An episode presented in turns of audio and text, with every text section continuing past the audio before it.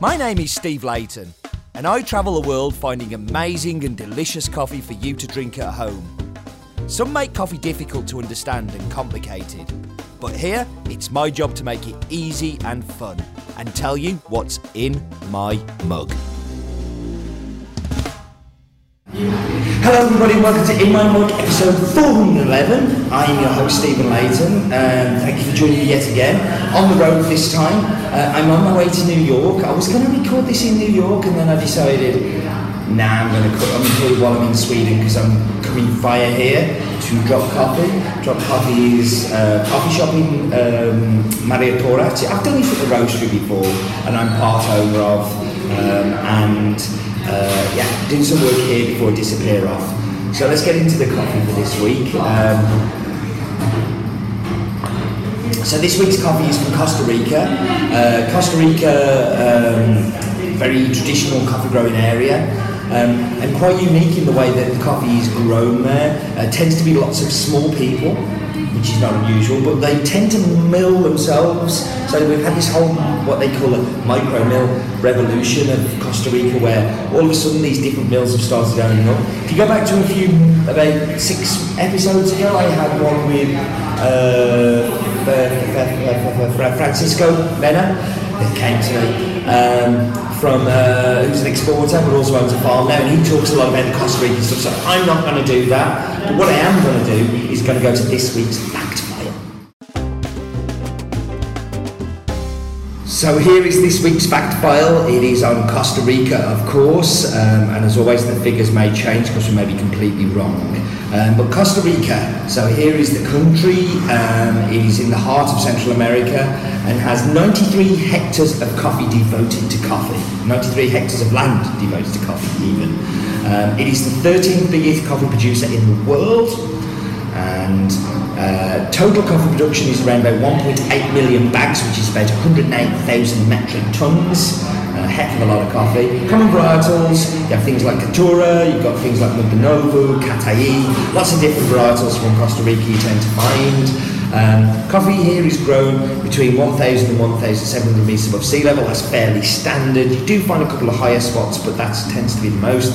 We work with 18 farms, 18 huge farms tiny farms in Costa Rica, but 18 big ones for us. So El Oasis, uh, it's milled at Arbar, it's grown by Carlos Arrieta, uh, it's in central Western Valley, uh, altitude is 1600 metres above sea level, near to the city of Lourdes de Naranjo. And that was this week's that's the fact file. Um, yeah, hope you enjoyed that. So the farm, it's called, um, first of all, it says uh, Costa Rica Arbar Micro Mill. So Arbar is the name of the mill. And the mill is owned by Carlos Arrieta, who owns two farms. He owns a farm called El Mantial, and he owns a farm, this one, this is called El Oasis, uh, Finca Oasis. Uh, this is the third or fourth year of working uh, with um, Carlos. Um, First time I found it, I've told the story before, forgive me, I'm going to tell it again. Where I was at the Francisco's uh, exporting mill and I was cupping, I was going, that's good, that's good, that's amazing, what's that? He said, well, that's funny, the guy who grows it is right over there. Not right over there in Stockholm, right over there in Costa Rica. Uh, and I went over to him and said, oh, I love your coffee, like, you know, can we talk prices? How much do you want for it?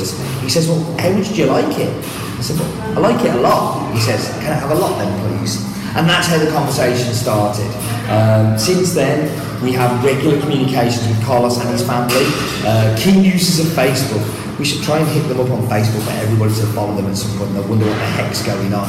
Um, but a keen user of Facebook has the most beautiful family, and every time I go, uh, I always go for like lunch and spend a little bit of time with the family, a little bit of time at the mill, and completely and utterly love the place. Last time I was there was in January. Um, massive fan of it.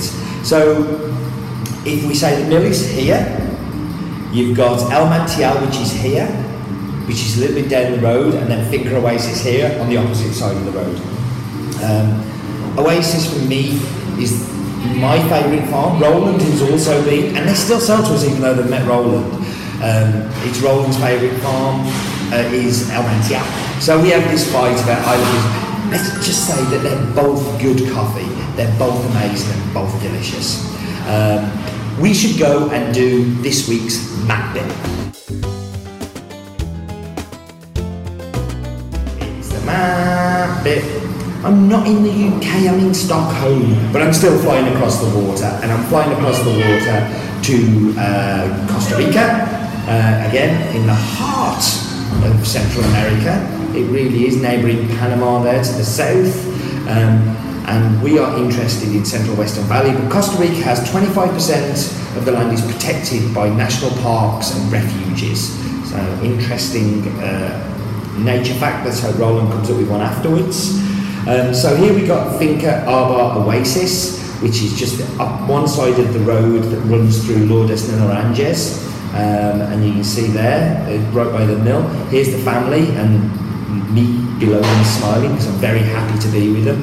Here's some of the drying beds. This is the honeys that they've got going. This one, of course, is a honey that we've got this week. And they've also got like a little greenhouse area. And there's Carlos's wife, um, Carlos's son there. And um, yeah, let's just whiz round.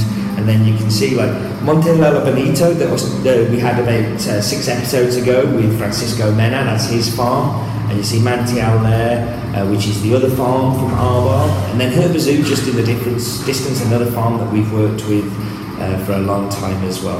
So the highest point is 3,810 metres above sea level at the Cerro Chirripó, and the lowest point is the Pacific Ocean, which is at sea level, funnily enough, because that's where the sea tends to be.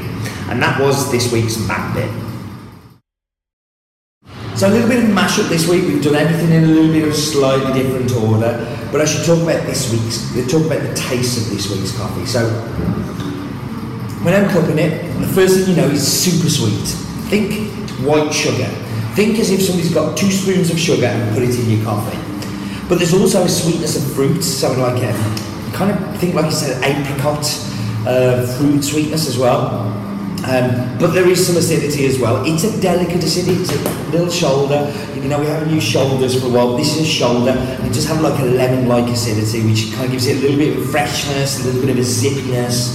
Um, but predominantly, this cup is all about sweetness. Um, I am very pleased that we work with this family.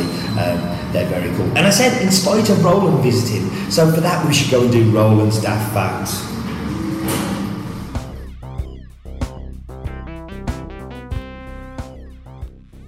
Costa Rica hosts more than 5% of the world's biodiversity, even though its landmass only takes up 0.03 of the planet's surface. A fairly normal fact from Roland. Wow, thank you, Roland. Uh, that wasn't too painful at all.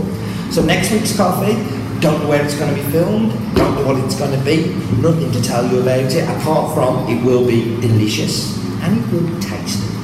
Thank you very much for watching or listening, because we do this on an audio one as well. Um, thank you very much for your time, and do remember, life is definitely too short.